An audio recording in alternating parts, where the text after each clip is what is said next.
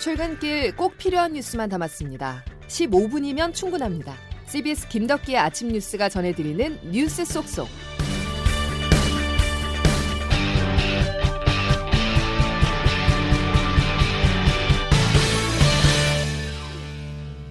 여러분 안녕하십니까? 6월 4일 김덕기 아침 뉴스입니다. 공군 여부사관이 겪었을 아픔이 하나둘 밝혀지고 있습니다. 처음 알려진 성추행 외에도 다른 상관에 의한 성추행이 최소 두 차례 더 있었다고 유족 측이 말했는데요. 그리고 이 과정에서 역시 회유와 은폐가 있었다고 주장했습니다. 첫 소식 김영준 기자입니다. 유족 측은 어제 오후 국방부 검찰단에 공군 간부 3명에 대한 고소장을 제출했습니다. 유족을 대리하는 김정환 변호사입니다. 군에서 얼마나 조직적으로 은폐를 하였는지 혹은 그와 관련해서 가해자들이 누가 있는지를 밝히기 위해서 저희가 우선은 지금 3명을 추가로 고소하였고 그 점에 대해서 고소장을 제출하는 것입니다. 저희가 오늘 고소장 제출하면서 처음 밝히는 부분인데 지금 이 사건 은폐의 중심에 서 있는 부사관 중에 한 명은 피해자를 직접 관계추행한 부분이 있어서 그 부분 고소장 제출하는 겁니다. 이런 가운데 CBS가 공군의 보고 서류와 유족 변호인의 설명 등을 종합한 결과 공군의 수사는 처음부터 엉터리였습니다. 이성용 공군참모총장은 사건 발생 한 달이 넘어 첫 보고를 받았지만 국방부에는 보고하지 않았습니다. 공군에서 자체 수사를 했지만 가해자 신병 확보는커녕 스마트폰도 확보하지 않는 등 성추행 신고를 사실상 뭉갰고 그 사이 피해자는 갖은 회유에 시달려야 했습니다. 피해자가 극단적 선택을 한 뒤에도 공군이 국방부에 보고한 내용엔 성추행 때문에 빚어졌다는 내용은 누락시켰습니다. 뒤늦게 이성용 총장에게 관련 내용을 보고받은 서욱 장관은 2차 가해를 포함해 철저한 수사를 지시했습니다. 하지만 공군 검찰은 일주일 가까이 지난 5월 말이래야 휴대전화를 이메일 제출로 넘겨받았고 그때까지도 구속영장은 청구하지 않았습니다. 공군은 어제 오후 2차 가해 의혹을 받는 노모 준이와 상사를 보직해 임했지만 사건 3개월 뒤에 뒷북 조치일 뿐이었습니다. CBS 뉴스 김영준입니다. 전해드린 것처럼 공군의 수사는 처음부터 엉터리였습니다. 문재인 대통령도 군 당국의 미흡한 수사를 공개 질타하면서 최고 상급자까지 살펴보라고 지시했습니다. 이어서 고무성 기자가 보도합니다. 문재인 대통령은 절망스러웠을 피해자를 생각하면 가슴이 아프다고 말했습니다. 문 대통령은 사건 처리 과정부터 2차 가해 등 모든 과정을 철저하게 수사하고 조치할 것을 주문했습니다. 또 가해자의 범행에 대해 수사기관이 엄정하게 처리할 것을 강력하게 지시했습니다. 청와대 박경미 대변인입니다. 문재인 대통령은 이 문제를 단순히 피해자와 가해자의 관계에서만 보지 말고 최고 상급자까지 보고와 조치 과정을 포함한 지휘라인 문제도 살펴보고 엄중하게 처리하라고 지시했습니다. 문 대통령의 이 같은 지시는 이성용 공구 참모총장과 서욱 국방부 장관이 이 사건의 2차 가해 문제를 직접 보고받고도 방치했다는 지적과 관련한 것으로 보입니다. 군 당국은 군 검찰과 군사 경찰, 국방부가 참여하는 합동 수사단을 구성해 수사하기로 했습니다. 또 수사의 공정성과 객관성 확보를 위해 민간인이 참여하는 군 검찰 수사심의위원회를 처음으로 설치해 운영할 계획입니다. CBS 뉴스 고무성입니다.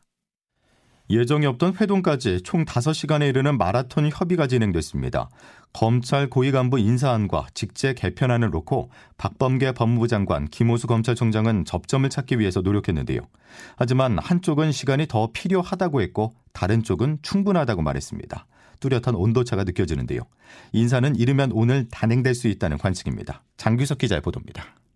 이틀 연속 만나 담판을 벌였던 박범계 법무부 장관과 김호수 검찰총장.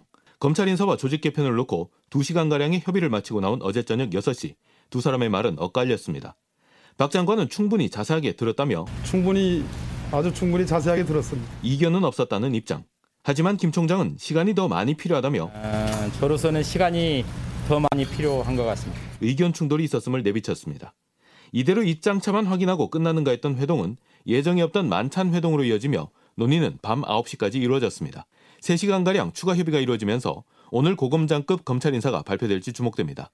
친정부 성향으로 분류되는 현재는 피고인 신분이 된 이성윤 서울중앙지검장이 고검장으로 승진할지 또 한동훈 검사장 등 좌천됐던 윤석열 전 총장의 측근들이 복귀할지 등이 관심입니다. 검찰 일반 형사부서에 직접 수사를 제한하는 조직 개편안도 그대로 강행될지 아니면 일부 수사를 허용하는 수준에서 장관과 총장이 합의를 이뤘는지도 관전 포인트입니다. CBS 뉴스 장규석입니다. 택시기사 폭행 이후 경찰의 봐주기 수사 의혹이 제기된 이용구 전 법무부 차관의 사표도 수리됐습니다. 문재인 대통령은 어제 오후 이 전 차관의 사표를 수리했는데 이번에 고검장급 검찰 인사와 함께 차기 법무부 차관에 누가 임명될지도 관심입니다. 코로나19 소식으로 이어가겠습니다. 만 60세 이상 고령층의 코로나19 백신 예방접종 사전 예약률이 77.7%를 기록했습니다. 70에서 74세는 80%를 넘겼는데요. 전체 1차 접종률도 우리나라 인구의 13%를 돌파했습니다. 방역당국은 상반기 1,400만 명 이상 접종한다는 목표를 달성할 수 있다고 기대했는데요. 약속된 백신도 속속 국내에 들어오고 있습니다. 한미 정상회담을 통해서 확보한 얀센 백신은 내일 새벽 우리 군 수송기를 통해서 도착할 예정인데요. 미국도 이 부분을 공식화했습니다. 워싱턴에서 권민철 특파원입니다. 코로나 백신 8천만 원의 분량을 해외 지원하겠다고 약속했던 미국 정부가 그 가운데 2,500만 회분에 대한 지원 계획을 오늘 발표했습니다. 1,900만 회는 중남미, 아시아, 아프리카 저개발국의 코백스를 통해 간접 지원합니다. 나머지 600만 회는 4개 나라에 직접 보낸다는데 국경을 맞대고 있는 캐나다와 멕시코, 또 동맹국인 한국과 인도를 바이든 대통령이 일일이 거명했습니다. 백악관은 별도 브리핑에서 특히 우리나라에 지원할 물량과 시기를 적시하기까지 했습니다. 백악관 코로나19 조정관입니다. 100만 도스의 물량이 캘리포니아로 옮겨져 비행기에 적재 중입니다. 오늘 저녁에 한국으로 수송됩니다. 한미 정상회담 때 약속한 바로 그 물량입니다. 우리 시간 내일 새벽 1시쯤 성남공항에 도착 예정입니다. 미국에선 한국이 코로나 방역이 아주 잘 되고 있어서 백신 지원이 안 된다는 여론이 컸습니다. 이를 의식한 듯 백악관은 주한 미군 보호를 위해 한국군 접종분이라고 다시 해명했습니다. 백신을 지원한 특별한 조건도 없다고 했습니다. 그러나 미군 주둔이 우리보다 많은 일본이 백신 지원국에서 제외된 것과 관련해선 일본의 접종 시스템이 우리보다 떨어진 때문 아니냐는 관측이 이곳 외국어에서 나오고 있습니다. 워싱턴에서 CBS 뉴스 권민철입니다. 코로나19 확산세가 진정되지 않으면서 신규 확진자 수가 이틀 연속 600명대를 기록한 가운데 오늘은 700명대 안팎까지 늘어날 전망입니다. 특히 대구는 어제 신규 확진자가 74명으로 1년 2개월여 만에 확진자가 가장 많이 발생했고 여기에 영국발 변이 바이러스도 확산 중인 것으로 알려졌습니다. 대구시는 내일부터 거리두기를 2단계로 격상하기로 했습니다. 다음 소식입니다.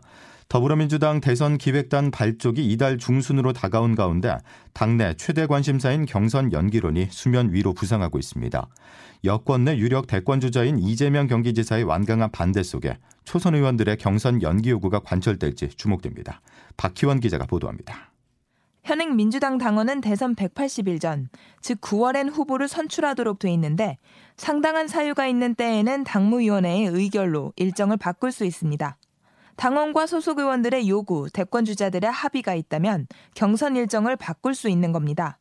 경선을 연기하자는 측에선 11월쯤 집단 면역이 형성되는 만큼 마스크를 벗고 활기찬 전당대회를 치러야 컨벤션 효과를 노릴 수 있다고 주장합니다. 반면 연기를 반대하는 측에선 안정적인 대선 관리가 가능하다며 예정대로 9월에 후보를 확정해야 한다는 입장입니다.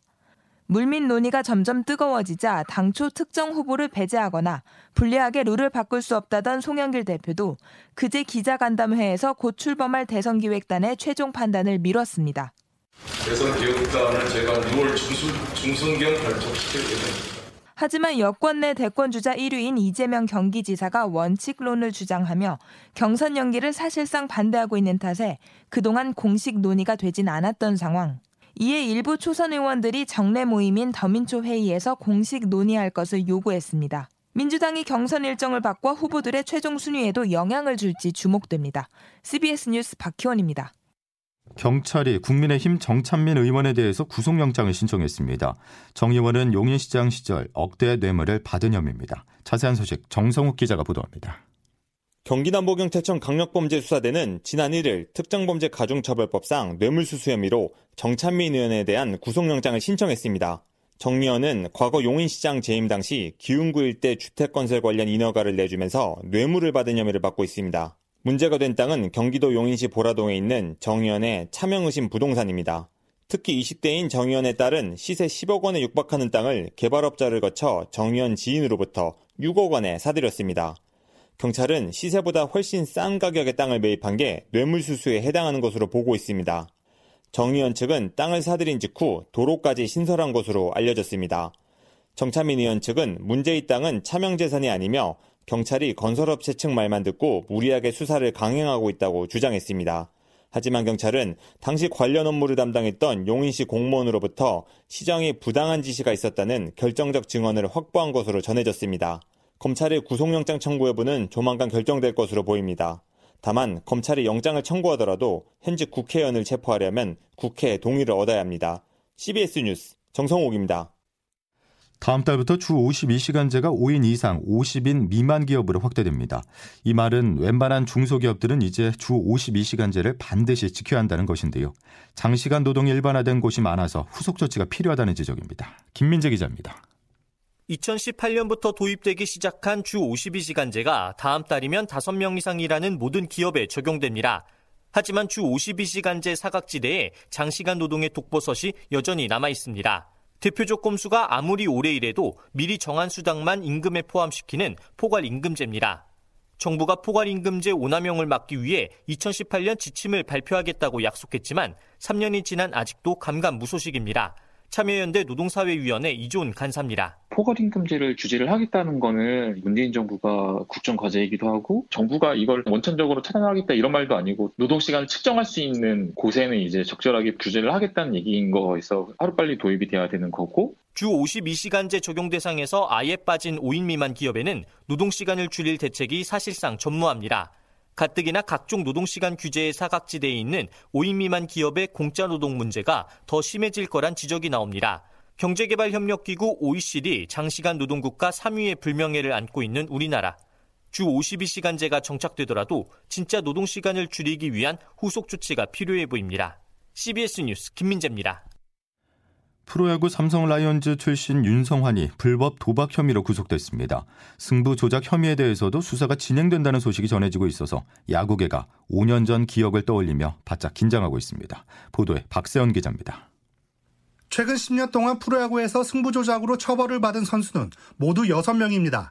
2012년 박현준과 김성현이 승부 조작으로 유죄 선고를 받아 영구 제명됐고 2016년에는 이태양이 야구계에서 퇴출됐습니다. 이성민과 유창식, 문우람도 같은 해 유니폼을 벗었습니다. 야구계는 5년 만에 다시 승부 조작 파문이 재현될 위기에 크게 우려하고 있습니다. 통산 135승으로 프로야구 역대 8위에 올라있는 윤성환은 불법 도박에 연루됐다는 의혹을 받아 지난해 11월 삼성 라이온즈 구단에서 방출됐습니다. 당시 윤성환은 도박에 가담한 적이 없다고 주장했지만 경찰은 지난 1일 윤성환을 불법 도박 혐의로 검거했습니다. 대구지방법원은 어제 영장 실질 심사에서 증거인멸과 도주 우려가 있다며 구속영장을 발부했습니다. 윤성환은 지난해 9월 A씨로부터 현금 5억 원을 받아 불법 도박에 사용한 혐의를 받고 있습니다. 특히 승부 조작을 하는 대가로 금품을 받은 것으로도 알려져 이에 대한 수사도 진행될 예정입니다. CBS 뉴스 박세훈입니다. 내일 저녁 8시 한국 남자 축구 대표팀과 투르크메니스탄의 2022 카타르 월드컵 2차 예선 경기가 고양 종합 운동장에서 열립니다. 손흥민 선수를 직접 볼 수 있는 내일 경기 입장권은 예매 시작 30분 만에 매진됐습니다. 김덕기 아침 뉴스 여러분 함께하고 계신데요. 이제 오늘 날씨 알아보겠습니다. 이수경 기상 리포터 전해주시죠. 네, 현재 대부분 지역 비가 그치고 날씨가 갠 모습입니다. 이 시각 이후로는 비가 오는 곳이 없겠는데요. 다만 어제 내린 비로 오늘 아침 습기가 많아지면서 안개 낀 곳이 많기 때문에 주의를 하시기 바랍니다. 아침 기온 어제보다 4, 5도가량 낮은 편으로 서늘한 날씨인데요. 낮에는 어제보다 기온이 오르겠습니다. 대부분 25도 가까이 예상되고 그만큼 일교차가 10도 이상 크겠는데요. 오늘 낮부터 내일 사이 강원 산간 지역은 바람이 초속 10m 안팎으로 강하게 불 것으로 보이니까 주의하시기 바랍니다. 오늘은 중부지방은 대체로 맑겠고 남부지방은 이 시각 이후로 점차 날씨가 개겠는데요. 이어서 주말 동안 대부분 지방은 비 소식이 없는 가운데 맑은 날씨가 이어지겠고 한낮에는 초여름 더위가 예상됩니다. 현재 서울 기온 14도 안팎인데 오늘 한낮에는 23도까지 오르겠습니다. 그 밖의 지역도 어제보다 기온이 오르면서 원주와 동해, 청주와 광주, 부산 25도를 보이겠는데요. 내일은 기온이 더 오르겠고 특히 모레 낮에는 서울의 낮 기온이 28도 안팎까지 예상됩니다. 날씨였습니다. 들으신 것처럼 주말에는 맑은 하늘이 드러난다는 소식이죠. 금처럼 귀한 파란 하늘 충분히 즐기시길 바랍니다. 금요일 아침 뉴스는 여기까지입니다. 다음 주에 건강한 모습으로 다시 뵙겠습니다. 고맙습니다.